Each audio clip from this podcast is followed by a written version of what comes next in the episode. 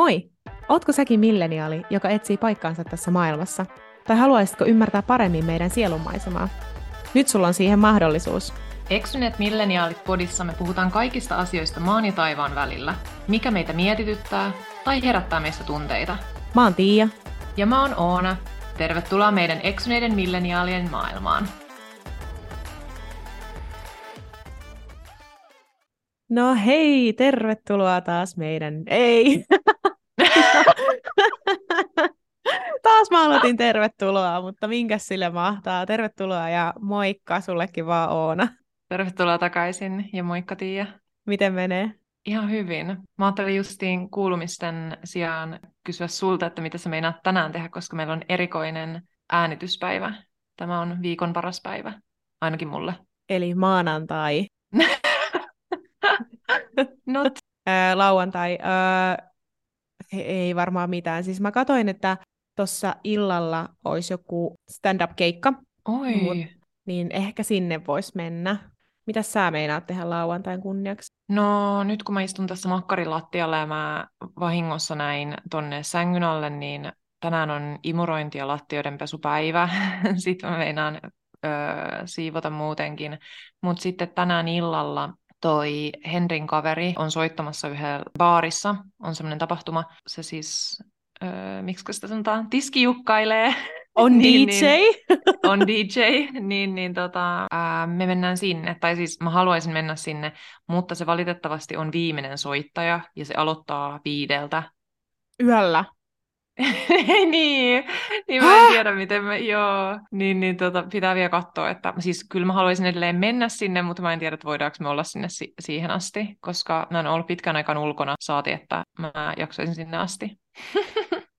Siis mulla on monttu auki. Leukamaassa. koska Mä, mä, jär, siis, mä luulin, siis, mä, siis toi oli niinku vitsinä, että viis, viideltä aamulla. Toisaalta te voisitte mennä aikaisin nukkumaan ja mennä aamuvuoroon sinne. Niinpä. Niin, ja sitten mä valmistaudun siihen työhaastatteluun. Mihin työhaastatteluun? Haluatko sä kertoa meidän kuulijoillekin? En, mutta siis ö, oman alan töitä. en mä halua sen enempää. Toivottavasti mä saisin se. Tämä on siis verrannollinen toi, mitä sä just äsken sanoit siihen, että kun Facebookissa tai muussa somessa ollaan silleen, että ää, mulla on siis ihan sika jännittäviä uutisia. Ja sitten joku tulee kommentoimaan, että aah, no mitä uutisia kerro? Mm, en mä voi kertoa. Jep, tai sitten, että apua, jotain ihan hirveätä tapahtui tänään, että on ihan surkea päivä, että tietäjät tietää. tai voin kertoa, voin kertoa, jos kiinnostaa, niin voin kertoa yksityisesti. Yksityisviestillä tietäjät tietää. Kiitos Oona tästä sun salaisuudesta, mitä sä et voi kertoa sen tarkemmin, mutta me kaikki varmasti pidetään peukkuja sulle. Ihan varmasti. Kaikki haluavat minulle vain hyvää ja menestystä. Jep. Meidän kaikki fanit haluavat vain hyvää, mistä hauskana aasinsiltana.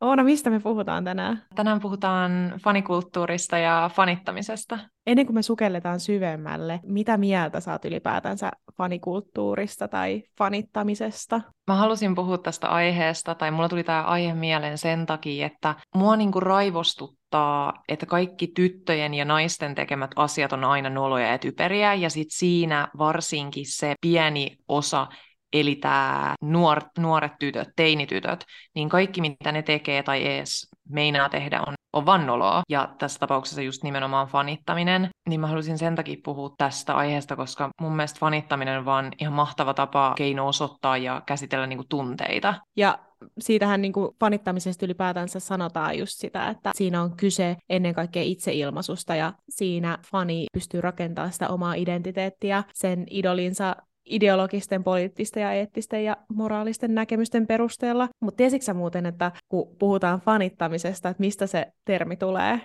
En itse asiassa. No, itse asiassa minäpäs tiedän.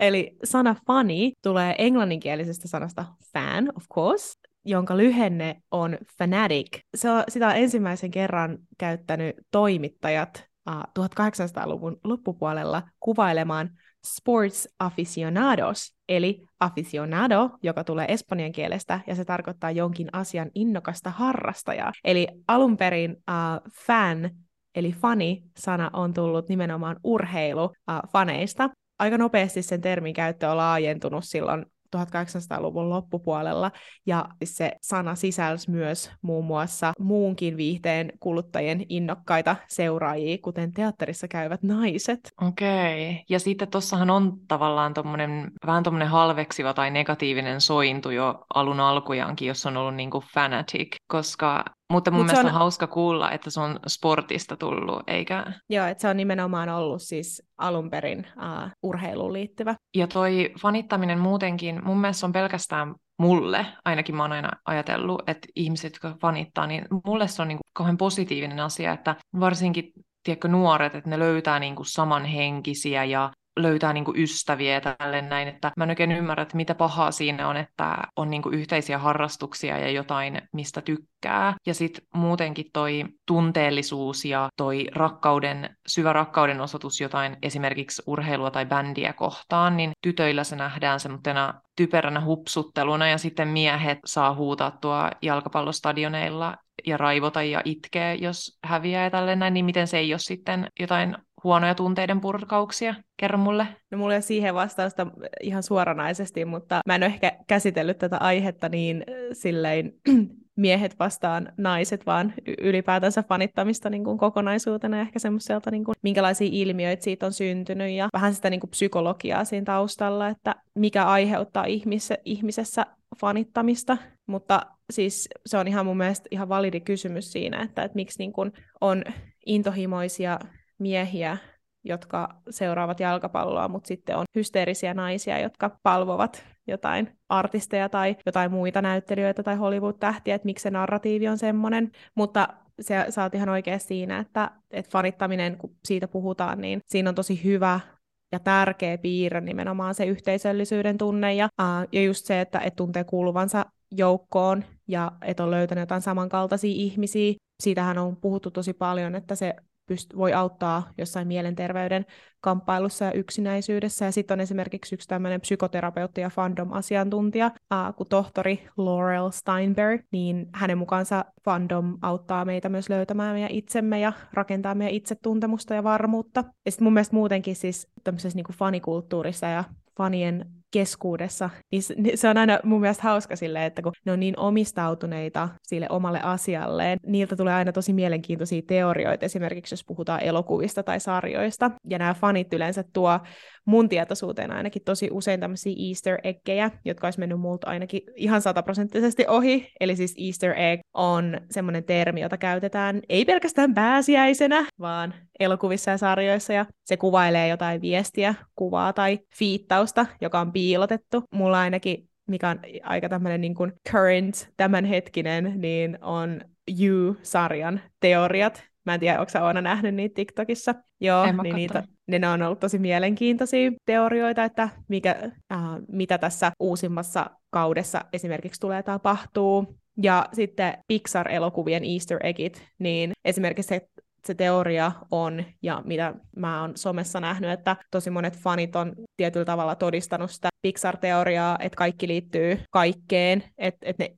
kaikki Pixar-elokuvat on niin kuin periaatteessa samasta universumista samaan aikaan, niin se on mun mielestä tosi mielenkiintoista, enkä olisi ikinä saanut tietää tämmöisiä välttämättä, ellei olisi niitä omistautuneita faneja. Jep, ja mulla yksi fani tapahtuminen, mikä, tai fani, missä mä näin tämmöistä hullua fani, hullien fanien käyttäytymistä, niin mä näin, tai mä en tiedä, oliko se jäänyt mulle jotenkin pyöri jonnekin taustalle, tai jostain syystä kuitenkin mun TikTok-algoritmi oli silleen, että okei, sä katoit nyt tämän Selena Gomez-videon, ja sen jälkeen, tämä tapahtui siis eilen, mulle tuli ihan, ihan hetken aikaa, mulle tuli pelkästään, joka videon jälkeen, mulle tuli pelkästään Selena Gomez ja Hailey Bieber ja Kylie Jenner jotain ihmetappelua niistä, että kun äh, Selena Gomez meni ohi Kylie Jennerissa noista Instagram-seuraajista, ja sitten siellä tuli, että ne olisi alkanut jotain riitelee jostain asioista, niin siinä huomasi just niin kun ne, että ne Selena Gomezin fanit, ja sitten Hailey Bieberin fanit,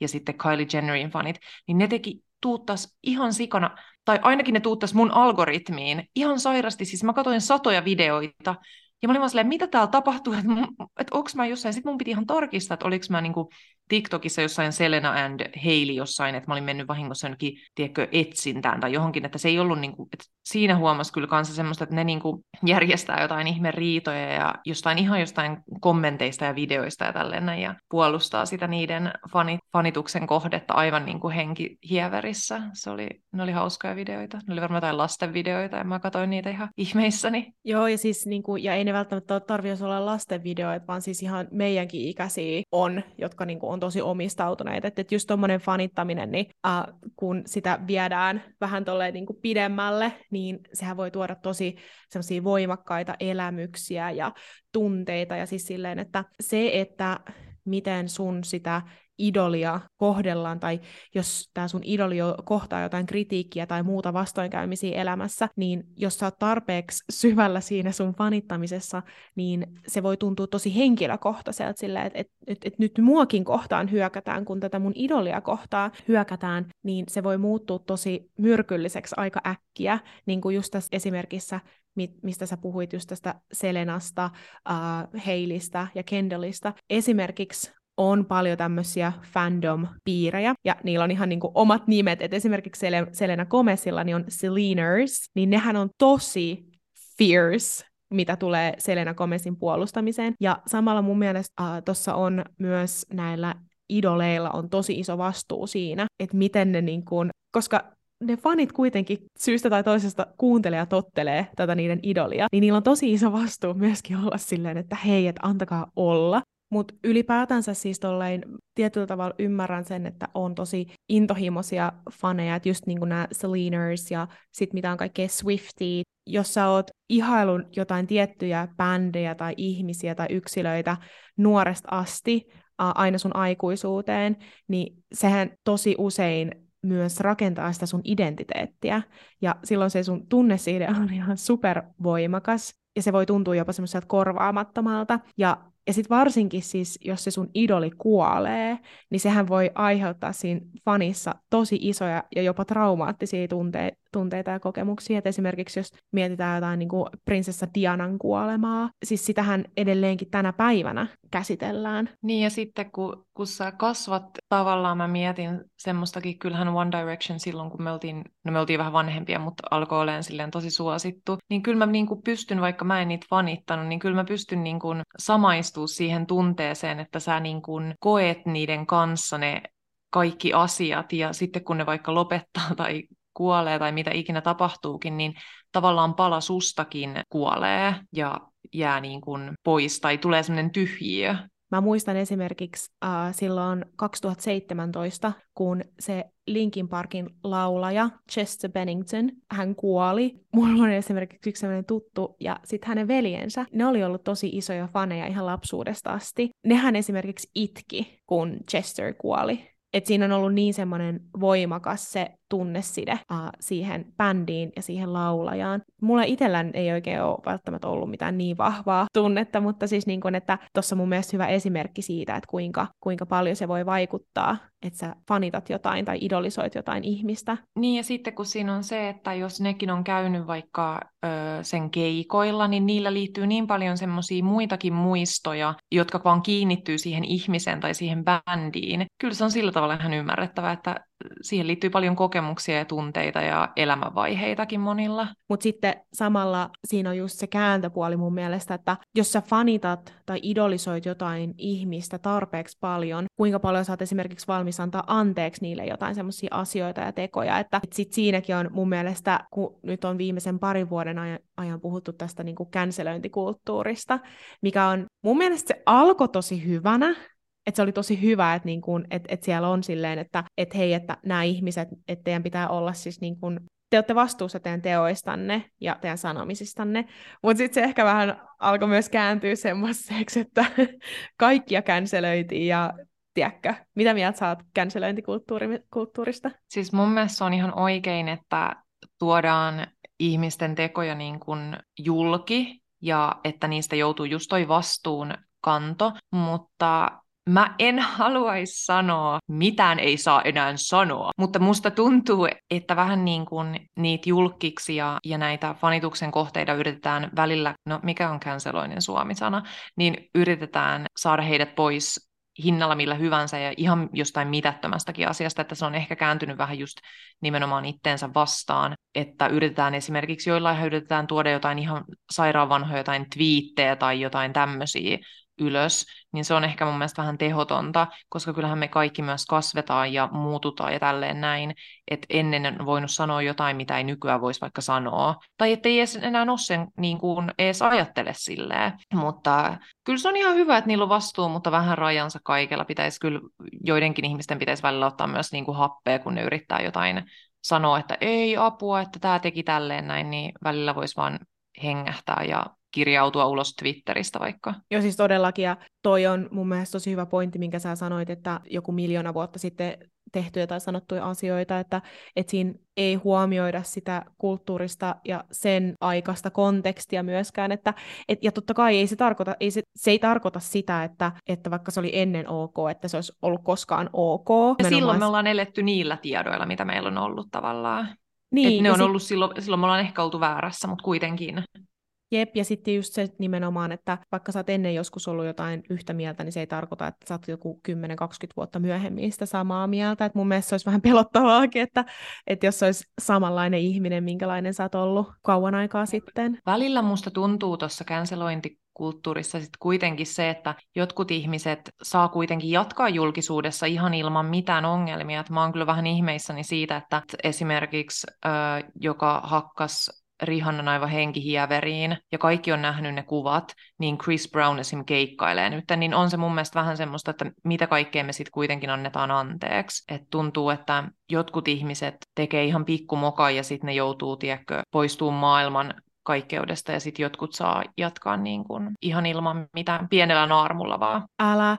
Ja sitten musta tuntuu silleen, että no nyt tässä tulee ehkä esille just tämä vastakkainasettelu naiset vs. miehet, koska siis mitä mä näen ainakin somessa, kun tulee tämmöiseen niin känselöimiseen. Se on tosi usein nimenomaan, että, että miehet on tehnyt jotain, että ne on tuomittu vaikka jostain seksuaalisesta hyväksikäytöstä tai jostain väkivallan tuottamisesta, ja ne, jo, ne menee hetkeksi pois kuvioista, mutta sitten ne tulee takaisin ihan kuin mitään ei olisi tapahtunut. Niitä on tosi pitkä lista, moniakin semmoisia tosi tunnettuja ja suosittuja Hollywood-näyttelijöitä esimerkiksi tai äh, laulajia, mutta sitten versus on naisia, jotka tekee jotain, just niin kuin, jotain semmoisia asioita, mitkä ei ole välttämättä satuttanut ketään henkisesti tai fyysisesti, niin mutta niitä vaan ei niin kuin enää yhtään kestetä kuun, kuunnella. Et esimerkiksi, no okei, tämä nyt, nyt on ehkä huono esimerkki, mutta, mutta silti mun mielestä sinällään hyvä esimerkki, että uh, mä en tiedä, tietääkö kaikki tota, TikTokista tämmöistä meikki-influenceria kuin Mikaela Noguera. Hän esimerkiksi just vähän aika sitten teki yhteistyön L'Orealin kanssa. L'Oreal lanseerasi semmoisen uuden ripsarin, ja sitten tässä yhteistyövideossa, minkä tämä Mikaela sitten teki, niin hän selkeästi käytti ripsien pidennyksiä. Koko, in, koko TikTok meni aivan sekaisin siitä. Mä näin siis TikTokkeja TikTokien perään siitä, kuinka jengi oli siis valmistyyliin unalive Mikaelan sen takia, että se käytti uh, ripsien pidennyksiä. Niin onhan se nyt vähän mielenkiintoista. Joo, menee vähän yli tämmöisissä pienissä tapauksissa, jossa on kuitenkin niin kuin mainos kyseessä. Jep. Ja sitten mu- muutenkin, jos miettii jotain tämmöisiä ripsarimainoksia, niin joka ikinen brändi käyttää joka ikisessä ripsarimainoksessaan ripsien pidennyksiä. Yksikään ripsarimainos ei ole semmoinen, etteikö siinä edes käytetty ripsien pidennystä, so. Niinpä, niinpä. Ja tuosta nimenomaan tämmöisestä intohimoisesta fanittamisesta tai toisen ihmisen idolisoinnista, niin se voi mennä tosi nopeasti yli. Joo, ja entäs sitten se, kun jos sulla on vaikka joku bändin poika, jota sä idolisoit, tai lauleja ylipäätään, kun sä rakastut johonkin se, sille ja sitten se alkaa seurustella ja sä menet ihan sekaisin siitä. Nehän saa aina tappouhkauksista alkaen kaikkea tämmöistä. Niin se on kyllä vähän semmoinen pimeä puoli tässä fanittamisessa mun mielestä. Ja, ja varsinkin tälleen niin kuin sosiaalisen median myötä tehdään kaikkea semmoisia vihavideoita, ja, joita sitten miljoonat tai ainakin tuhannet ihmiset, että ne tykkää ja on silleen jep, että, ja sitten etitään kaikkia virheitä ja silleen, voi vitsi, että että toi on niin ruma ja lihava ja huono tyylikin vielä, että mä olisin paljon parempi. Ja sitten jos katsoo silleen, varsinkin TikTokissa on paljon tämmöisiä, niin kuin, niitä kutsutaan edits, eli jos sulla on joku tämmöinen obsessio jostain, niin vaikka esimerkiksi Chris Evans, joka on Marvelista tuttu tosi monelle, niin on tämmöisiä Chris Evans edits, ja mitkä on tehty silleen niin kuin tosi, ehkä vähän jopa semmoisia perversejä. Ja sitten tosi moni vaikka tekee jotain tilejä, jotka on täysin omistettu tälle yhdelle ihmiselle, ja sitten ne puhuu siitä vaikka silleen, että my wifey, my husband. Okei, okay. se on aika tosi faniutta, että tekee jonkun fanisivuston ja tekee tämmöisiä videoita, missä on kaikkea kun se idoli on niin kuin hot ja kaikkea tämmöistä. Mutta sitten mun mielestä noi kommentit on vielä silleen ihan ok, että vaikka ne on tommosia hihihi, äh, hän on minun kanssa täällä sängyssä, niin mä kuitenkin ajattelen, että en nyt oikeasti ajattele niin, mutta se on vaan hassua, kun siellä jotkut kaikki fanit riitelee siitä yhdestä miehestä, joka ei tiedä niiden olemassaolosta ollenkaan. Mutta sitten se voi kääntyä myös semmoiseksi pahimmassa tapauksessa, että siinä tulee tosi ehkä jopa vaarallisia piirteitä. Äh, esimerkki mun mielestä siis oikein oivallinen on Andrew Tate ja sen fanijoukko, ja siitä ei nyt niin kuin noussut, koska se on ollut jo paljon aikaisemminkin olemassa, mutta ehkä semmoista lisä, lisäpuhtia saanut naisviha, että, että esimerkiksi mäkin olen nähnyt tosi paljon semmoisia videoita, missä jotkut opettajat vaikka niin kuin puhuu just sitä, että, että alakouluissa asti nämä tämmöiset alakoululaiset pojat on kattonut tai nähnyt jotain Andrew Tatein videoita, ja että ne on alkanut vaikka halveksiin naisopettajia ollut silleen, niin kuin, että niin kuin ne naispuoliset opettajat ja tytöt siellä koulussa, niin niitä ei kohdella silleen tasavertaisesti. Että sitten se voi olla myös tommonenkin. Mähän sain siitä niin paljon iloa, kun Andrew Tate pidätettiin. Se oli kyllä vuoden paras uutinen. Ja siis tuosta just huomaat, kuinka some vaikuttaa niin hyvässä ja huonossa niin paljon kaikkeen, että vaikka sä voisit, ne pojatkin vois saada hyvää kasvatusta kotona, niin sitten jos ne on TikTokissa ja näkee tommosia naisvihaisia videoita uudestaan ja uudestaan, ja sitten on silleen, aa, toi on tosi äijä, eikä ne ajattele ollenkaan sitä, että että tämä äijä on myös ihmiskaupannut ja raiskannut ja kaikkea tämmöistä, niin se on kyllä sillä tavalla fanittamisessa on, tai tämä on just fanittamisen se huono puoli, että riippuen ketä sä fanitat ja millä intensiteetillä, että jos sä fanitat vääriä ihmisiä, ainakin meidän mielestä väärää ihmistä, niin se on tosi surkeeta, mutta sitten lisäksi myös se on, se on, että jos sä fanitat ihan hyviä tyyppejä, mutta jos sulla menee se vähän, että tavallaan jos sulla menee se sillä tavalla yli, että sä ihan jos sulla vaikka sekoittuu joku realiteetti siihen, mutta se nyt on varmaan aika harvinaista, mutta onhan semmoinen julkisten stalkkaaminenkin ja ultimaattinen, niin sehän on ihan oikea ongelma. niin se on sitten taas niinku se toinen ääripää. Joo, ja siis sehän on aiheuttanut monilla tämmöisillä julkisuuden ihmisilläkin vaaratilanteita siinä, että, että ihmiset äh, stalkkaa tai sitten seuraa niitä. Et esimerkiksi tässä on mulla itse asiassa tosi hyvä esimerkki äh, siitä, että miten tämmöinen jonkun ihmisen fanittaminen ja idolisointi voi muuttua stalkkaamiseksi ja sitä kautta vaaralliseksi tälle idolille. Mä en tiedä, tiedätkö tästä tapauksesta, ja siis näitähän on valitettavasti hyvin monia, mutta tässä on vain yksi esimerkki. Uh, sä tiedät varmasti Björk-laulajan. Uh, tällä Björkillä oli muun muassa joskus 90-80-luvulla tämmöinen stalkeri kuin Ricardo Lopez, ja Tämä Ricardo oli tosi pakkomielteinen tästä Björkistä, ja se rakasti sitä niin paljon, ja, ja se koitti miettiä tapoja, että mi- miten ne voisi niinku tavata Björkin kanssa. Ja sitten tämä obsessio päättyi siis siihen, että tämä Ricardo lähetti Björkille fanilahjan, joka oli oikeasti kirjepommi, joka sisäsi rikkihappoa. Ja tämä Ricardo teki sitten loppujen lopuksi itsemurhan, jonka hän sitten videoi. Ja tässä videossaan tämän Ricardon viimeiset sanat oli, että all I wanted was a hug from her. Ja jos kiinnostaa kuulla tämä koko tarina, semmoinen podcast kuin Hollywoodin rikosrekisteri on tehnyt tästä jakson nimeltä Ricardo Lopez, fani, joka halusi tappaa Björkin, ja se löytyy ainakin Spotifysta. Kyllähän siihen on syyt, että näillä julkisuuden henkilöillä on niitä isoja äijiä, joiden kanssa ne kulkee tuolla, ja sitten mua muutenkin sillä tavalla olisi aika ällöttävää olla julkis tai julkisuudessa millään tavalla, koska mua kyllä ällöttäisi se, että ihmiset luulee, niin kun kokee oikeudekseen koskea sua, ja sitten se on myös aika surkeaa, että sitten jostain, jostain julkiksista sanotaan, että apua, että hän kohtelee hänen faneja niin huonosti, että vähän hän on epäkiitollinen ja tälleen näin. vaikka oikeasti se, kyllä sillä julkiksellakin on oikeus laittaa rajat, että haluuko se tulla niin kuin lääpityksi tai joku ryntää jostain ja tylin kaataa kumoon sen äidin ja sitten halaa sitä väkisiä ja tälleen näin, että ei sekään ole niin kuin rajansa kaikella, mutta tässä mennään nyt tähän tosi negatiiviseen, ei tämä ole enää edes fanikulttuuria, vaan... Kaija K. on ihan superhyvä esimerkki, että siis sehän ähm, mun ymmärtääkseni ja mitä, mitä mä oon kuullut, niin Kaija K. tekee siis silleen, että jos joku fani tulee vaikka, että ne näkee Kaija Koon jossain kadulla tyyliin kävelemässä tai jossain kaupassa, ja ne lähestyy Kaijaa ja on silleen, että hei, me ollaan isoja faneja, että saataisiko me ottaa kuva, niin Kaija sanoi, että ei, että valitettavasti, että mä en ole tällä hetkellä töissä. Niin mun mielestä on jotenkin ihanaa, että, että hän niin kuin osaa vetää niitä rajoja ja ihmiset myös kunnioittaa sitä.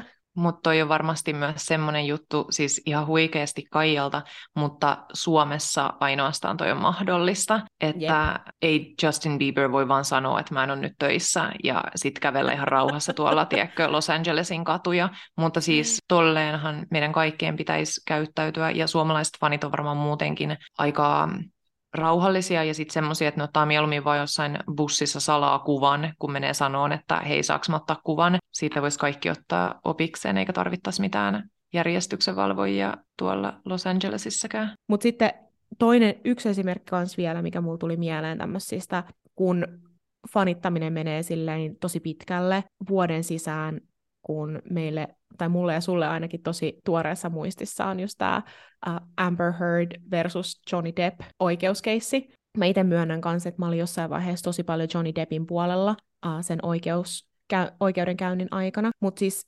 siinähän tosi vahvasti näkyi siis semmoinen naisviha, kun se televisioitiin se niiden oikeudenkäynti, ja siinähän kummallakaan ei ollut puhtaat jauhot pussissa, että niin et se oli jotenkin jännä silleen, että miten Amber Heard sai niin paljon vihaa versus Johnny, jota kaikki oli silleen niin kuin, ah, ihana Johnny, me rakastetaan sua, me tuetaan sua. Niin, ja tuossa nimenomaan yhdisty, ei ainoastaan vaan se naisviha, vaan justiin se, ö, kuinka lojaaleja Johnny Deppin fanit oli sitä kohtaan, että miten ne esimerkiksi ö, kehysti sitä tarinaa, oli, että kaikki todisteet, mitä oli esimerkiksi Johnia vastaan, niin ne vaan jätettiin aivan niin kuin siis, ihan niin kuin niitä ei olta sanottu ollenkaan. Et siinä otettiin sitten omia mielipiteitä puoltavia juttuja ja nostettiin niitä niin kuin eteenpäin, mutta se oli kyllä tosi surullinen ähm, kokonaisuus ihan itsessään. Joo, ja siinä myöskin silleen niin kuin periaatteessa näiden toisten osapuolten fanit, niin nehän myös tappeli keskenään. Siinäkin kanssa oli semmoinen ilmiö, mikä näkyy tosi usein, että et fanit tappelee toistensa kanssa, just mitä aikaisemmin puhuttiin näistä ää, Selena Gomezista ynnä muista jengeistä. Ja sitten siinä oli, kuten sä sanoit aikaisemmin tuosta miehet saa tavallaan tehdä ihan mitä lystää, ja sitten ne menee vaan hetkeksi pois, ne menettää ehkä jonkun yhden duunin, ja sitten ne tulee takas fanitetumpana kuin koskaan. Niin tässähän just kävi kanssa sama se, että nehän molemmat voitti tai häviston, että molemmathan joutu maksaan toisilleen jotain, mutta tämä nainen joutui ihan järkyttävän vihan kohteeksi ja on joutunut pyrkiin ainakin pois julkisuudesta ja sitten taas koko kansa, tai koko kansa, mutta iso osa maailmasta on äh, Johnin puolella ja unohdetaan vaan kaikki, mitä hän on tehnyt.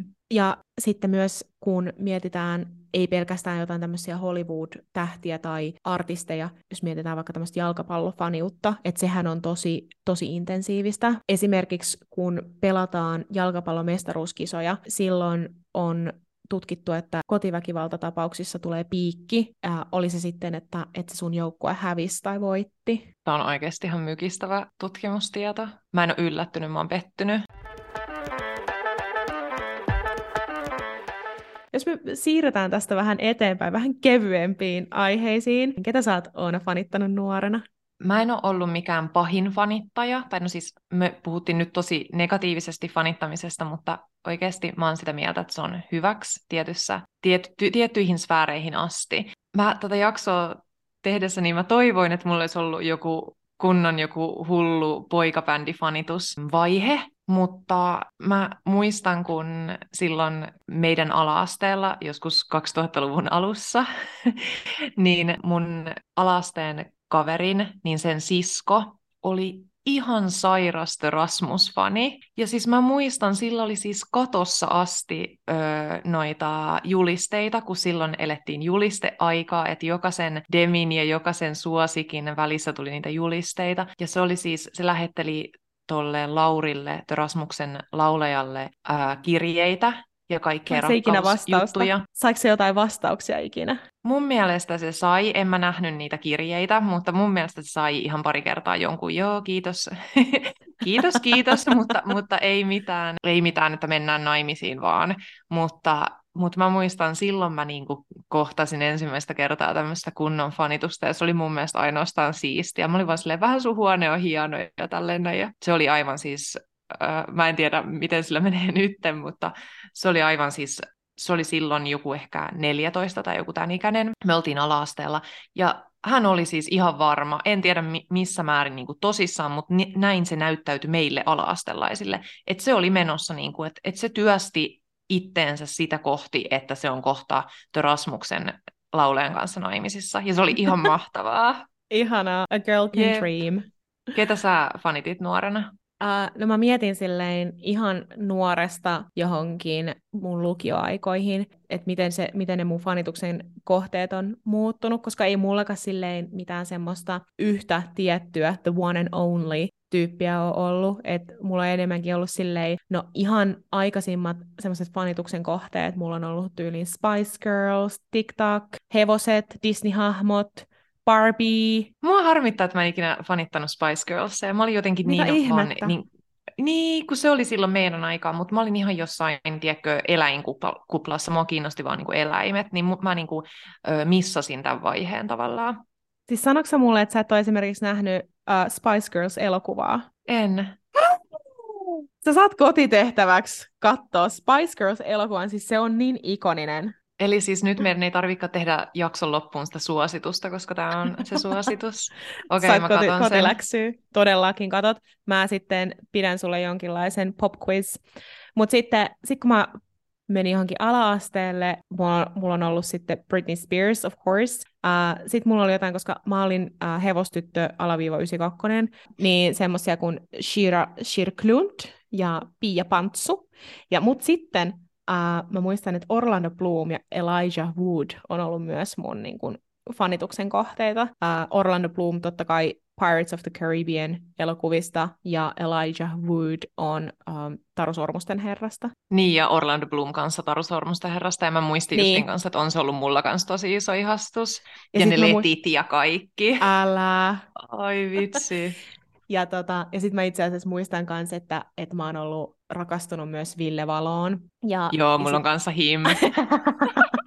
ja, siis, ja siis mieti siis niin joku Tiia ja Oona 90 V. Vähän meillä on ollut hyvät saumat saada Ville Valo rakastumaan meihin. Mä muistan, että oli joku semmoinen, joku tämmöinen suosikin tai Demin haastattelu Ville Valosta, ja sitten Ville Valo on silleen tosi edgy ja niin kuin, no tämmöinen rokkaripoika, ja se yhdessä haastattelussa sanoo jotenkin silleen, että se haastattelija kysyy, että, että onko sulla verhot kotona, ja sitten se on silleen, ei.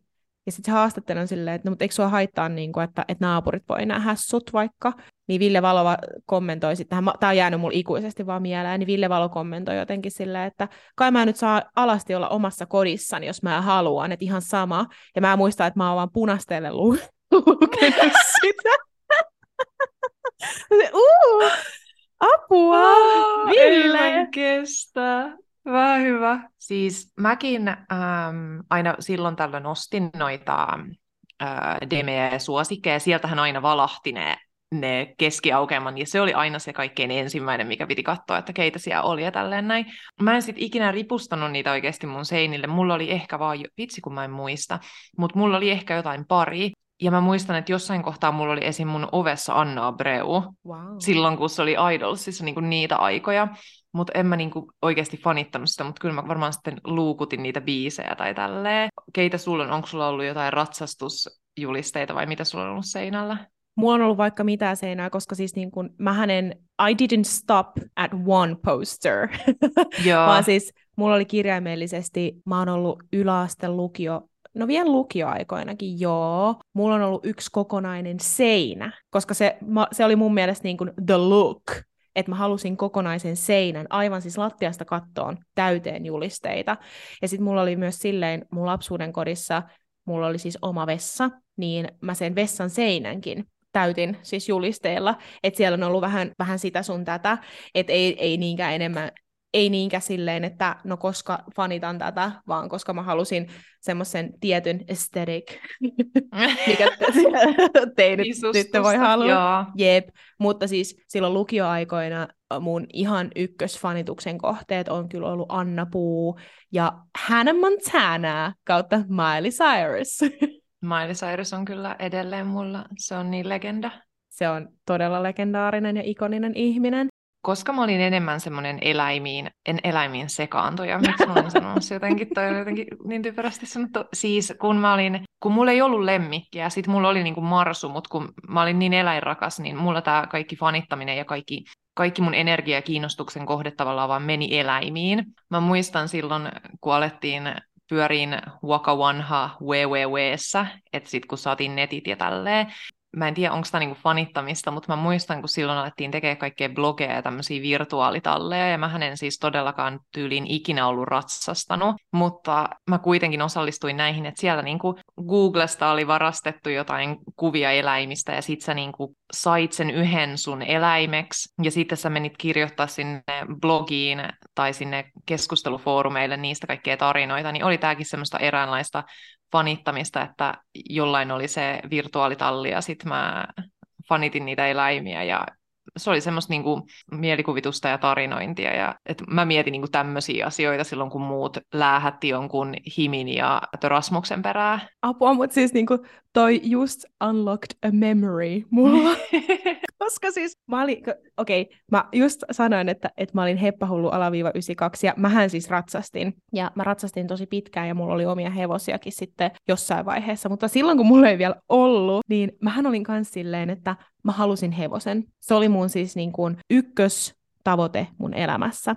Ja mä jätin mun vanhemmille semmoisia vinkkejä ympäri kotona, Mulla oli esimerkiksi siis, mikä tämä mikä tää kirjoituspöydällä on siis se semmoinen suoja? Niin siis se, joo apua, toi unlocked mulla memoryin. Siis se semmoinen, kun sä laitit semmoinen muovikalvon siihen vai? Semmoinen, semmoinen muovikalvo, missä oli sit aina jotain kuvia jostain tietystä asiasta, niin mullahan oli aina hevosia. Niin mä muistan siis, että mun yksi nerokkain tapa, millä mä olin silleen, että tällä mä saan vakuutettua mun vanhemmat, että ne ostaa mulle hevosen. Tää, tää muovikalvo, siinä oli semmoinen iso musta hevonen, joka laukkaa jossain niityllä. Mä kirjoitin siihen muovialustaan, oma hevonen, piste, piste, piste. ja, ja sitten kun sä puhuit, että, että sulla oli virtuaalitalleja, mulla oli vihkotalli. Meillä oli noita kanssa! Apua! Ah, Ei, siis, siis meillä oli kans jotain tommosia. Siis mä tiedän, mä tiedän sataprosenttisen varmasti, että mulla on vielä yksi mun vihkotalli olemassa. Ja jos mä saan sen käsiin, niin mä teen taas tyhjän lupauksen. niin siitä voi... otteita meidän Instagramiin. Joo, todellakin, koska se oli niin ikoninen. Siis toi oikeasti loksautti mun aivoissa kanssa jonkun muistokadun, mutta mä en ihan muista justin Mä muist, toi on niin tuttu jotenkin toi konsepti, toi vihkotalli, mutta mä en sitten kuitenkaan ihan muista, että mikä, millä tavalla meillä oli joidenkin kavereiden katsominen, mutta mä tiedän, että meillä oli. Sitten se oli niin hyvä, kun enhän mä tiennyt hevosista mitään, niin mä kävin ratsastaa joku kaksi kertaa, tiedätkö, joku koulun tyyliin.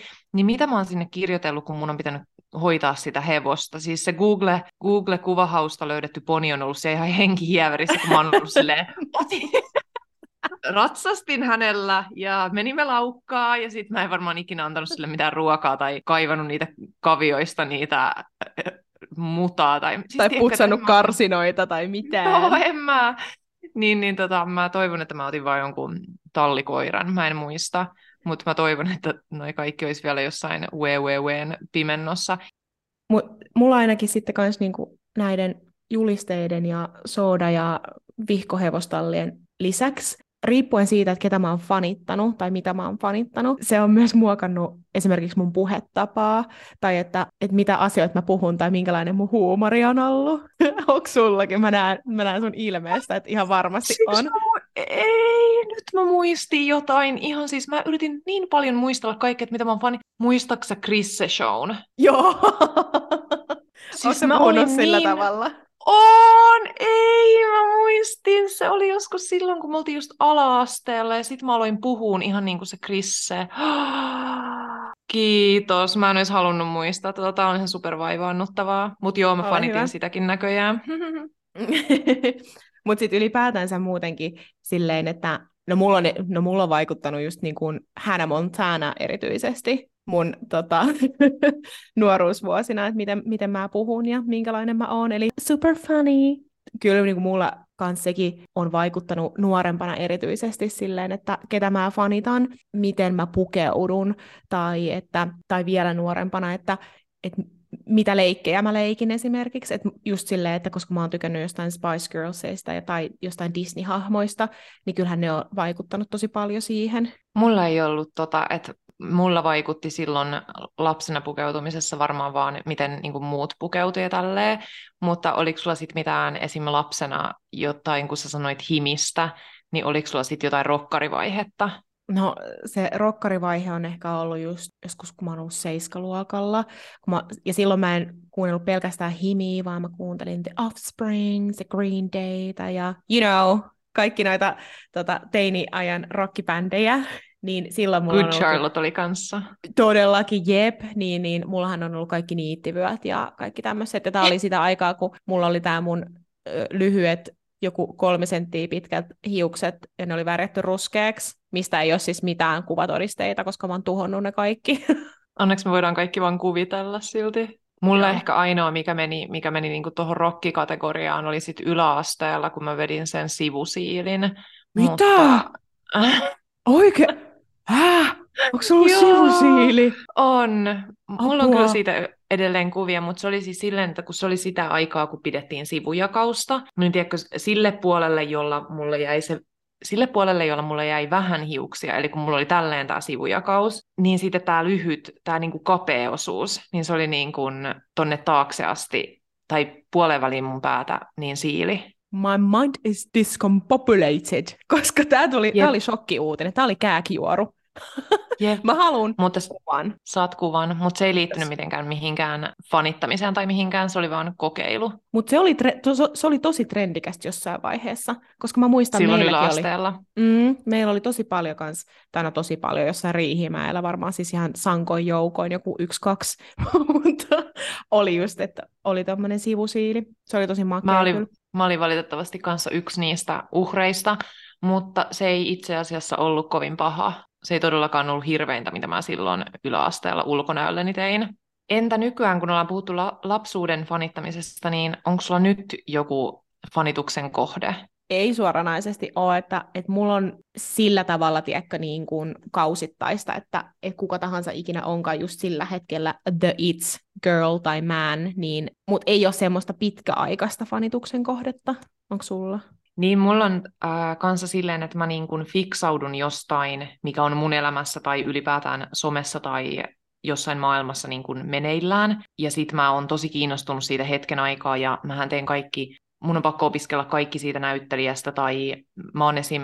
ihan kauhea katsoa noita bloopersseja ja kattelee jotain haastatteluja. Mähän pystyn käyttämään siis tunteja YouTubessa katsomassa vaan niin kuin haastatteluja ihmisistä siitä ihmisestä, josta mä niin fiksaudun hetkeksi, niin just kun tuli toi viimeisin kau- kausi Peaky Blindersissa, niin sitten mä katoin tunteja monta viikkoa, niin mä katoin pelkästään siitä Murphystä äm, haastatteluja, että minkälainen tyyppi se on, ja opin vaan kaiken siitä. Ja sitten nyt, no siis on se mun mielestä edelleen ihan sairaan hyvän näköinen, en mä sitä sano, mutta en mä enää niin kuin googlaile sitä esimerkiksi, vaan se oli siinä hetkessä, mä olin tosi intohimoinen, ja sitten nyt se on taas joku muu näkyykö sinulla sitten jotenkin arjessa niin se, että, että jos sä No okei, okay, me just... Tota, näkyy.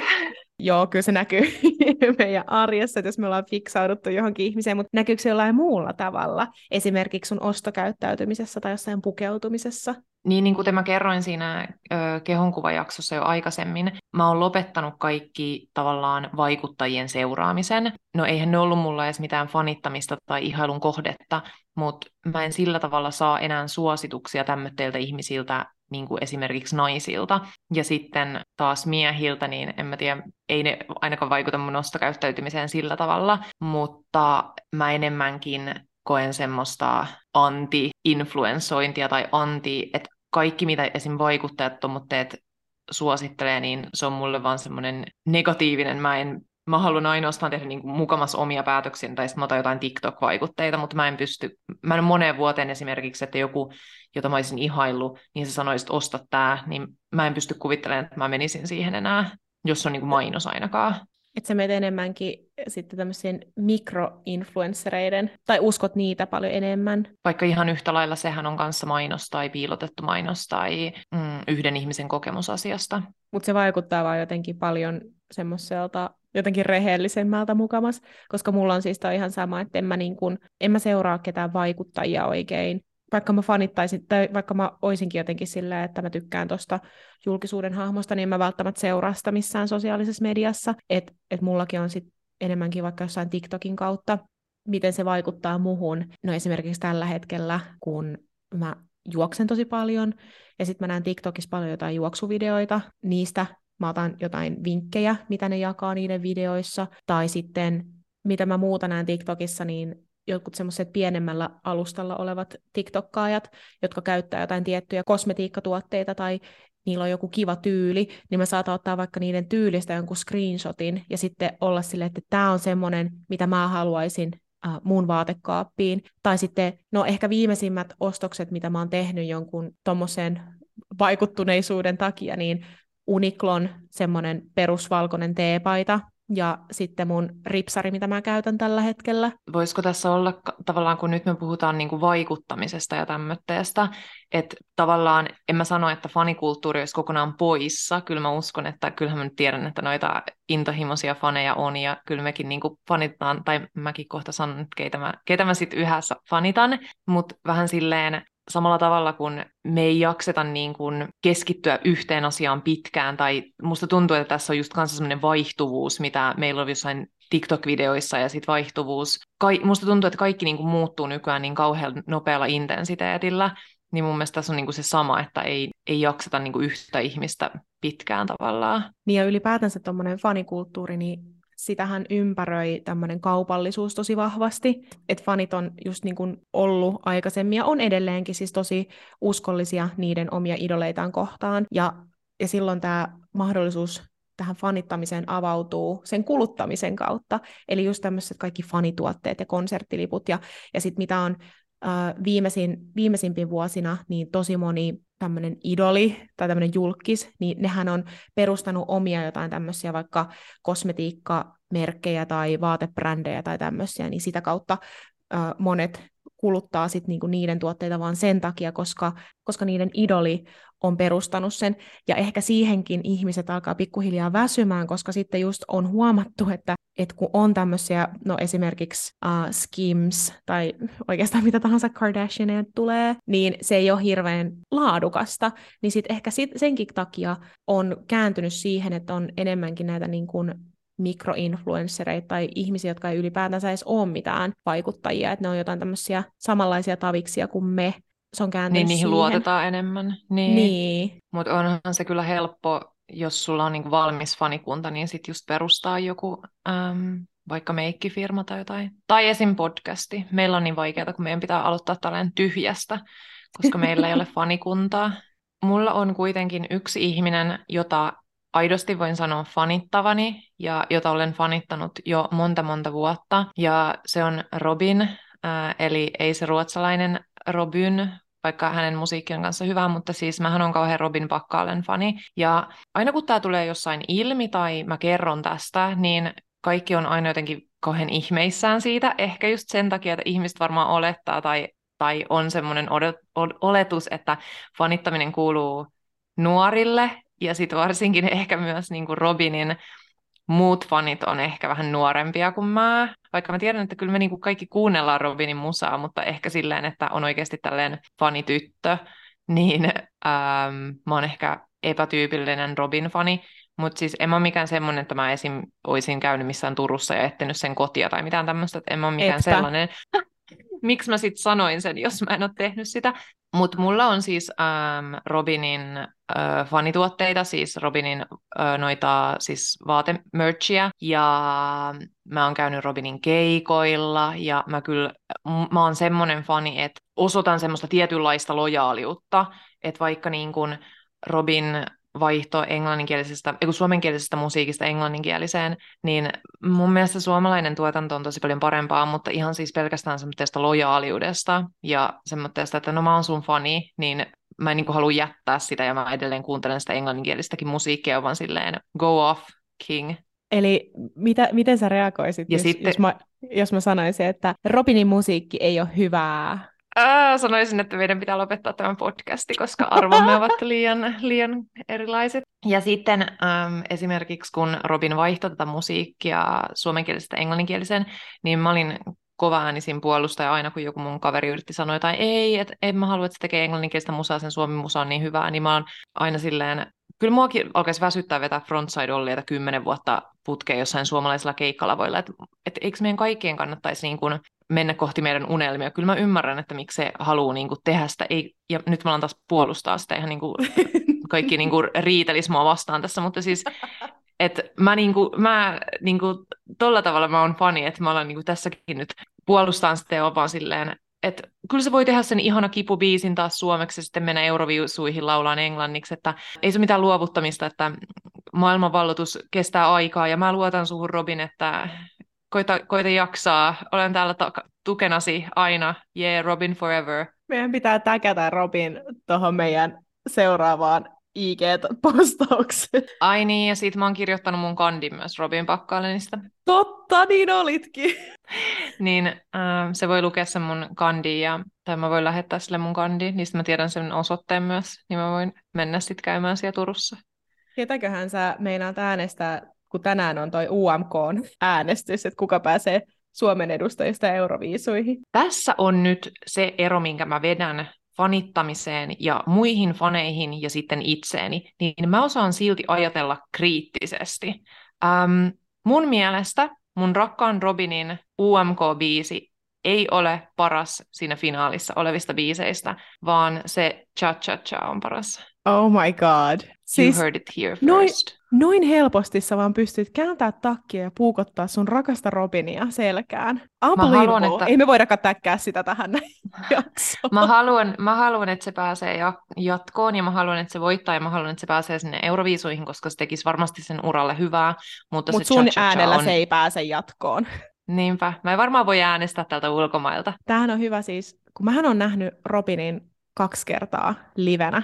Mä olin mun parin kaverin kanssa groteskissa muutamilla ja sitten mä olin niille mun kavereille, että hei, että mä käyn tuossa nopea veskissä. Ja sitten mä lähden kävelemään veskiin ja kukas muu mun, mun kanssa samaan aikaan kävelee vessaan kuin Robin Pakkaleen. Sitten mä oon se, me ollaan käyty samaan aikaan vessassa samassa paikassa. Ja sitten toinen kerta oli, kun mä kävelin sitä vastaan Helsingissä. Mä kerroin nämä Oonalle, niin Oona oli ihan kärisi vaan. Epäreilua. Mutta niin, niin Robin on mulla semmoinen oikea fanituksen kohde ja oikea, jonka takana mä seison äh, läpi kiven ja kannon ja myrskyn. Ja mä puolustun, aina puolustan sen kaikkia valintoja ja mulla on ihan sama, vaikka mä oon se kymmenenvuotiaiden kanssa sen keikalla, I'll do it. Eli kuuluuko Robin sun pass baskettiin. Eli just se, että et Robin can do no wrong. Kyllä se kuuluu. Mun on tosi vaikea kuvitella. Sit sitä, sitä on niin helppo fanittaa myös sen takia, että se on siis niin ultimaattisen miellyttävä ja ihana ihminen. Siis tämä nyt on niin kuin, poistaa sitä mun fanituksesta, vaan semmoinen niin kuin, järkevänä, kun se puhuu niin hyvin ja on tosi semmoinen tiekkö. Se on tosi semmoinen miellyttävä ihminen, niin mun on tosi vaikea kuvitella, että se käyttäytyy jotenkin huonosti tai möläyttäisi jotain tai näin, mutta jos se tekisi jotain, mm, jos joku kohu osuisi Robinin silmään, niin mä varmaan, mä vaan kattoisin toiseen suuntaan. Joo, kyllä se on mulla semmoinen ihminen. Onko sulla joku tämmöinen, joka ei voi tehdä mitään väärin sun silmissä? Mulla on kaksi. Toinen on Anna Puu, ja mä oon fanittanut Anna Puuta siis lukiosta lähtien, eli sen Idols-ajoista lähtien. Ja mä oon aina tykännyt sen biiseistä. Mä en ole sinällään siis seurannut Anna Puuta hirveästi niin kuin henkilönä, että mä en ole mitenkään luonut siitä semmoista niin kuin ihmistä, oikeaa ihmistä, vaan mä oon vaan siis fanittanut sen biisejä. Mutta nykyään mä seuraan Anna Puuta ig tai oon jo seurannut monta vuotta, mutta vaikuttaa tosi ihanalta tyypiltä ja aika semmoiselta ongelmattomalta. Ja, ja siis kun mä en ikinä siis mitenkään ole tunteellinen tai missään niin kuin, millään keikoilla, tai jos mä oon jossain festareilla tai jotain, että vaikka kuinka hyvä biisi tai mitään, sitten mä oon vaan silleen, wuhuu, bileet. Mutta kun mä olin muutama vuosi sitten, taisiko olla pari-kolme vuotta sitten, oli Anna Puun uh, intergalaktinen Love Odyssey-keikka, niin mä olin Hartsulla katsoa sitä sen keikkaa, niin siellä mä muistan, että siellä mä purskahdin itkuun jossain parissa biisissä, ja siis se oli semmoinen, että mä en pystynyt yhtään siis niinku pidättelemään sitä, ja se oli samalla silleen, että ei mä halua itkeä, mutta sitten mä olin sama siellä, ja yritin laulaa siellä niinku sen itkun välistä. Mä itken niin helposti, ja sitten sä, sä oot jossain sun suurimman idolin keikalle, ja sitten siellä sä oot silleen, mä en voi itkeä. Toi meissä niin, niin eroa. Ö, entä se sun toinen fanituksen kohde? Toinen mun fanituksen kohde, ja tämä itse asiassa mainitsinkin jossain vaiheessa tätä jaksoa jo, niin Miley Cyrus. Miley Cyrus on vaan niin ikoninen, ja siis she's been through a lot. ja mun mielestä siis niin kun, vaikka sekin on ollut vaikka minkälaisissa myrskyn silmissä, niin mun mielestä siis kuka meistä ei olisi, jos olisi Miley Cyrusen kengissä kasvanut. Siis jos miettii, että se on niin kuin lähtenyt jostain Disney-tähdestä ja se on siitä joutunut kasvaa aikuiseksi. Ja sitten kaikki tämmöiset, niin kuin tämä Liam Hemsworth, tämä koko sotku, niin eipä ihmekään, että, että sillä on jossain vaiheessa ollut vähän vaikeaa. Mutta siis mun mielestä siis Miley on vaan ikoninen ja mun unelma olisi päästä Mailin keikalle. Ja Maili on siis semmoinen ihminen, että jos mä ikinä näkisin se jossain, että se tulisi mua kadulla vastaan tai se tulisi juttelemaan mulle, niin mä varmaan pyörtyisin. Siis mä pyörtyisin. Se on aivan sel- selvä juttu. Et se on semmoinen, ähm, jota sä fanitat silleen, että jos sä näkisit sen kadulla, niin sit sä juoksisit perään ja olisi just se läppiä. Ei, ei, ei, ei, ei, ei, ei. Mä jäätyisin. Sa- mä jäätyisin samalla tavalla kuin tämä meidän nauhoitus on jäätynyt mm. monta kertaa. Se on siis Anna Puu, no problemos mä voisin mennä juttelemaan sille ja kertoa sille niin kuin jotain juttuja, ei siis niin kuin mitään. Jos Anna, jos Anna Puu tulisi kysyä multa silleen, että hei, et mihin, mistä mä löydän niin kuin tämän ja tämän, mä olisin silleen, I got you girl. Mutta jos Miley tulisi kysyä multa, jos Miley edes kattoisi muhun päin, multa pääsisi varmaan semmoinen outo vingahdus mun suusta ja mä lähtisin juokse karkuun. Se on kyllä ihana. Siis se on vaan niin karismaattinen, upea Jep, ja Maili on mulla aina ollut semmoinen, kun mä aina kyselen ö, kaikilta tämmöisiä, että no eri teemoihin liittyviä kysymyksiä, mutta yksi, mitä mä aina kysyn, että jos sä voisit saada kenen tahansa laulajan äänen, keneltä sä haluaisit niin kuulostaa, niin mun mielestä Maililla on maailman upein ääni, sillä on niin omalaatuinen ääni, ja mä valitsisin aina hänet. Ja Maili, Maili on muutenkin puh- puhjennut kukkaan, siis viime vuosina, ja niin kuin nimenomaan sen ylipäänsä sen vipan kanssa, mutta myöskin nimenomaan sen äänen kanssa, että se nykyään laulaa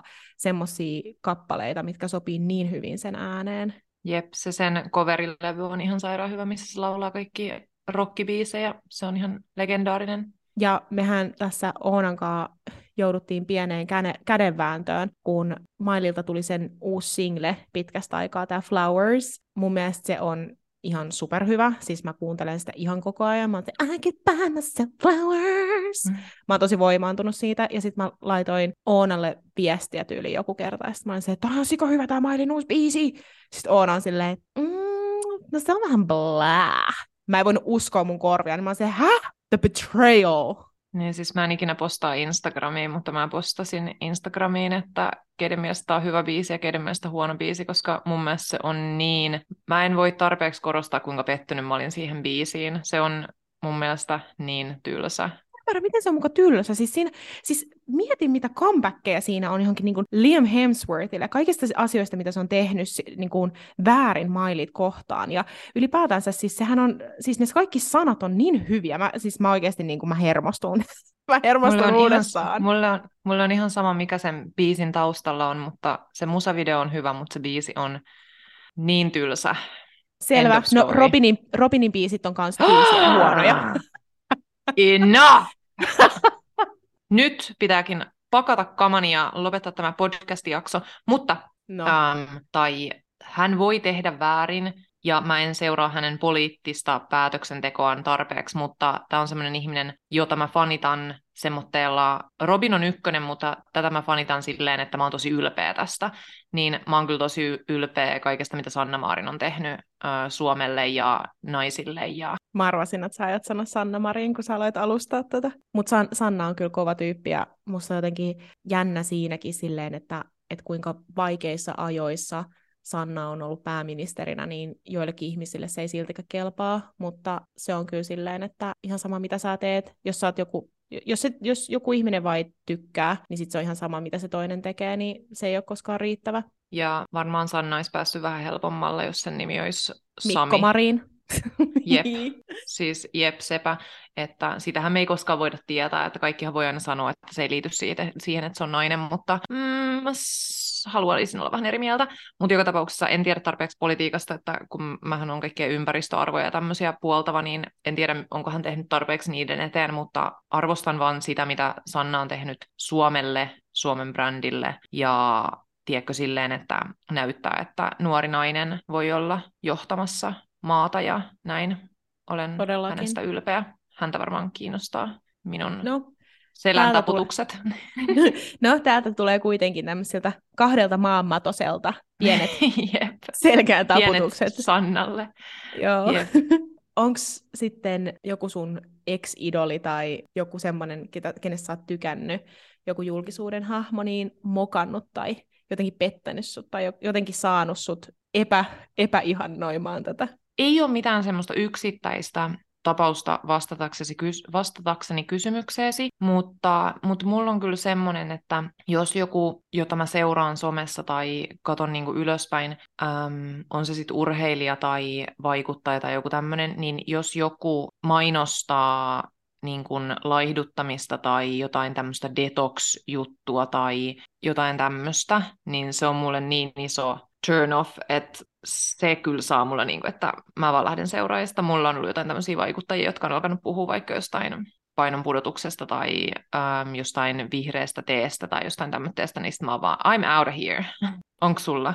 Öö, siis mulla on vähän sama silleen, että ei mulla ole semmoista ketään yksilöä, josta mä olisin ollut se, aha, tuo on niin ihana ja voi ei, tuo petti minut ihan täysin. Mutta jos se on just jotenkin tolleen, että että markkinoi jotain semmoisia tosi epäeettisiä asioita. Sitten mä en jotenkin ole hirveän vaikuttunut siitä, mutta enemmänkin ehkä tästä kohtaa mulla tuli mieleen, jos joku nyt meidän kuuntelijoista, joka fanittaa jotain tiettyä tyyppiä tosi paljon ja haluaa ehkä pilata sen, niin mulla on hyvä suositus. Spotifysta löytyy sellainen podcast kuin Beyond the Blinds. Tämä podcast käsittelee kaikki tämmöisiä isoja julkkiksia, ja ne lukee niiden blind itemseja, eli siis tämmöisiä niin kuin kuvailis... En mä tiedä, mitä toi tarkoittaa. Eikö sä tiedä blind items? En. Mitä ihmettä? Okei, okay, eli siis blind items on siis semmoinen, että nimeämättä ketään, niin kerrotaan jotain juoruja, tai että mitä on allegedly happened. Eli esimerkiksi niin kuin yksi ehkä tunnetuin tämmöinen blind items-sivusto tai tämmöinen, niin kuin, joka kirjoittaa näitä, niin on De Moi, ja sitten Peres Hilton on yksi vanhimmista, mutta tosiaan tämä Beyond the Blinds podcast, niin niillä on aina yksi julkis per jakso käsittelyssä, ja sitten ne lukee niiden blind itemsia, että niin kuin, mi- mitä ne on tehnyt ja kaikkea, niin se on tosi hyvä tapa. No ensinnäkin avata silmänsä sillä, että, niinku, että no, ne julkikset, ne on myös ihan ihmisiä, että ne myös mokailee, tiedätkö, että niinku ehkä, ehkä kannattaa ottaa sieltä jalustalta sen idolinsa pois, että tämä mun idoli ei voi koskaan tehdä mitään väärää, koska ne todennäköisesti on tehnyt jotain väärää, ja se on ihan ok, mutta tota, Spotifysta löytyy tosi paljon niiden jaksoja, mutta sitten jos haluaa kuunnella ihan kaikki jaksot, niin niin löytyy maksulliselta alustalta semmoinen kuin Patreon. Ja nyt mä oon mainostanut meidän podcastista kahta podcastia jo. että mitä kannattaa mennä kuuntelemaan. Hihi. On hyvä antaa suosituksia. Mutta niin ei ole ketään yhtä, joka olisi mokannut ja, ja sit saisit antanut. Ei. Ehkä siis, mm, no Henry Cavill on semmoinen, mistä mulla on tosi ristiriitainen ajatusmaailma. Eli Henry Cavill on tuttu esimerkiksi Supermanista, The Witcherista, ja sitten jos jotkut on katsonut tuota Inola Holmes, ykkönen ja kakkonen elokuvat Netflixistä, niin sehän on semmoinen British hottie, Hot Hot Hotty, joka on myös ihan super hauska, jos sen jotain haastatteluita niinkin kattonut. Mutta siis Henry Cavillin seura on hyvin kyseenalaista, varsinkin hänen um, naisystävänsä. Nämä naisystävät on ollut ja sanonut julkisuuteen tosi homofobisia tai rasistisia juttuja, mikä sitten on tietenkin silleen, että et kun niinku se ei ollut pelkästään Henry Cavillin yksi ex-tyttöystävä, vaan tosi moni ex-tyttöystävä okay. on puhunut tämmöisiä juttuja, niin ehkä se myös kertoo vähän silleen Henry Cavillista itsestäänkin silleen, että minkälaista seuraa hän pitää. Niin, Hyvänä. ja sitten, niin, ja sitten tota, Henry Cavillista on myös paljon juttuja, että, että, että hän niin kuin, suosii tosi nuoria, nuoria tyttöjä, että onko kaikki ollut ihan mm. täysikäisiäkään, niin, okay, niin sitten mulla on vähän, vähän silleen niin kuin siitä Henrystä silleen, ja mikään ei ole silleen, kaikki on allegedly, of mm-hmm. course, niin se on vähän silleen, että mä en oikein tiedä, miten mun pitäisi suhtautua siihen ihmiseen esimerkiksi. Mutta tarviiko mun suhtautua siihen, koska minä en häntä henkilökohtaisesti tunne, enkä sinällään fanita, mutta, mutta se nyt oli semmoinen, mikä tuli ekana mieleen. Eli eikö me olla tultu nyt siihen lopputulokseen, että ei olla mitään superfaneja, mutta Mun mielestä fanittaminen on kyllä tiettyyn pisteeseen asti tosi hyvä, kunhan ei stalkkaa. Siis todellakin, mun mielestä niin kuin fanittamisessa ei ole mitään vikaa, että kunhan se pysyy semmoisessa terveellisellä tasolla, tiedätkö, että niin kuin parhaimmillaanhan se luo sulle semmoista yhteisöllisyyden tunnetta ja semmoista, että sä kuulut johonkin ryhmään, koska siis sehän on meille ihmisille tosi tärkeä löytää meidän omanlainen joukko ja se, että meillä on tunne siitä, että me ei olla yksin ja että me ollaan ymmärrettyjä. Jep, ja niin kauan kuin sille ei satuta, se on vaan jännä, että siihen niin helposti sekoittuu just toi viha niin kuin jotain muita kohtaan. Ehkä se on just semmoista ryhmäytymistä, että me vastaan he, mutta niin kauan kuin sitä ei olisi, niin mun mielestä fanittaminen on tosi jees. Eli esimerkiksi kun mä fanitan Robinia, niin mulla ei ole mitään jotain sen tyttöystävää kohtaan tai jotain muuta artistia kohtaan, niin mitä vihaa, niin mä oon täydellinen fani. Ottakaa minusta mallia. Annetaan pienet uploadit Oonalle ja toivottavasti jos Robinkin kuuntelee, niin hänkin voi sitten huokaista helpotuksesta, että Oona ei ainakaan sitten ala kiusaamaan Robinin mahdollista kumppania. Piinaamaan. Ja mä lupaan, että mä voin vaikka äänestää tänään. Ihanaa muuten, kun se finaali tulee. Mä oon niin innoissani. Kun tämä jakso Vai... tulee ulos, niin ää, tiedämme jo, että Robin pääsi ja näemme Robinin kaikki tuolla Ei kiitos sinun kuitenkaan. Hm. Jää nähtäväksi, kuka pääsee, niin sen perusteella voimme sitten vain arvailla, että äänestinkö vai en. No niin, olemme päässeet ää, jakson loppuun. Ää, toivottavasti sinäkin. Ää, aika viikon suosituksen ja tällä viikolla sen antaa Tiia. Tiia, mitä suosittelet meille? Lyhyen kontekstin kautta päädyn tähän mun suositukseen. Eli kun me puhuttiin just tästä nimenomaan, että miten jotkut idolit tai vaikuttajat pystyy vaikuttaa meidän normikuluttajien ja käyttäjien äh, ostokäyttäytymiseen tai ylipäätänsä, että ostetaanko me vaikka paljon vaatteita tai jotain tämmöisiä, niin viimeisen parin vuoden aikana on paljon esimerkiksi TikTokissa nähnyt tämmöisiä uh, Shein, eli S-H-E-I-N, hauls, missä jotkut tämmöiset isommat ja pienemmät vaikuttajat on ostanut tosi paljon siis niin kuin Sheiniltä vaatteita, siis ihan siis niin kuin roppakaupalla. Se on vaikuttanut myös siihen muun muassa, että Shein, joka on siis tämmöinen pikamuotiyritys, on kasvattanut tosi paljon niiden myyntiä, ja ne on siis tällä hetkellä tuottaa maailmassa kaikista eniten ää, pikamuotia. Edes H&M, Zara tai mitkään muutkaan ää, tämmöiset pikamuotijätit, niin ne ei vedä ollenkaan vertoja Sheenille, että et Sheen tekee tyyliin, mitähän, mitähän mä nyt sanoisin, varmaan jotain niin kuin satakertaisesti enemmän tuottaa tota, pikamuotia, ja mehän tiedetään, että pikamuoti on tosi paha meidän ympäristölle, niin jos te olette ikinä tilannut Sheeniltä mitään vaatteita, tai jos te olette miettimässä, että te voisitte tilata Sheeniltä jotain, koska ne on niin halpoja, mikä mä ymmärrän silleen, että se on, että se on tosi houkuttelevaa, mutta ennen kuin te teette mitään ostopäätöksiä, niin käykää katsoa MTVn katsomosta Sheen-dokumentti. Se on tosi hyvä. Mä katoin sen tällä viikolla aikaisemmin. Onko Oona nähnyt sitä? Ei, mä justiin ähm, eilen sain Seemoren täällä hollandaisessa toimimaan, niin mä näin siitä mainoksen ja mun pitää katsoa se. Mä voisin katsoa sen itse asiassa heti tämän äänittämisen jälkeen. Ja kyllähän me kaikki tiedetään silleen, että jos joku vaatekappale on halpa, niin todennäköisesti se ei ole mitenkään eettisesti valmistettu. Että siellä on tyyliin just se joku viisivuotias äh, lapsi, joka on tehnyt jonkun 18-tuntisen työvuoron, mutta se tosi usein jää se ajatus sen vaatteen taakse, että et sä mietit sitä niin aktiivisesti, mutta toi on hyvä muistutus siitä. Jep, ja kun sitä on niin helppo ajatella silleen, että silloin kun sitä haluaa pohtia tai on valmis pohtiin sitä, niin on silleen, voi apua kauheata, kun ne lapset siellä tekee ne vaatteet, mutta silloin tilaushetkellä, jos se ei ole sun tavallaan sun silmillä silloin, niin sillä tavalla tuommoiset dokumentit on just tosi hyviä, koska sä niin kuin näet sen, mä en tiedä mitä siinä näkyy, mutta periaatteessa ne oikeasti näyttää ne seuraamukset, niin sit se on eri kuin se vaan, että mä ajattelen vaan, että no ei se nyt haittaa, että jos mä kerran tilaan tai tälleen näin, niin tommoteen muistaa, voi muistaa myös siinä tilaushetkellä, että ai niin tää on pyllystä. Siinä kaikki tältä erää. Kiitos viikon suosituksesta. Mä menen heti tämän jälkeen, kun katsoin se. Ja kiitos, kun kuuntelit jälleen meidän jakson. Tätä oli taas tosi kiva tehdä. Ja toivottavasti sinä kuulija nautit tästä meidän jaksostamme. Ja jos sulle tuli jotain ajatuksia tai haluat jakaa sun omia kokemuksia fanittamisesta tai fanikulttuurista, niin tule jakamaan ne meidän Instagramissa eksyneet milleniaalit.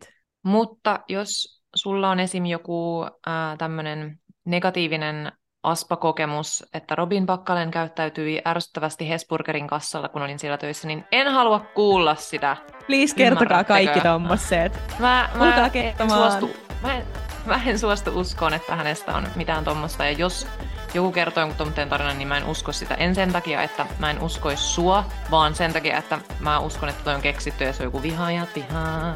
Ensi torstaihin. Ensi jaksoon. Kiitos, moido! Moi moi!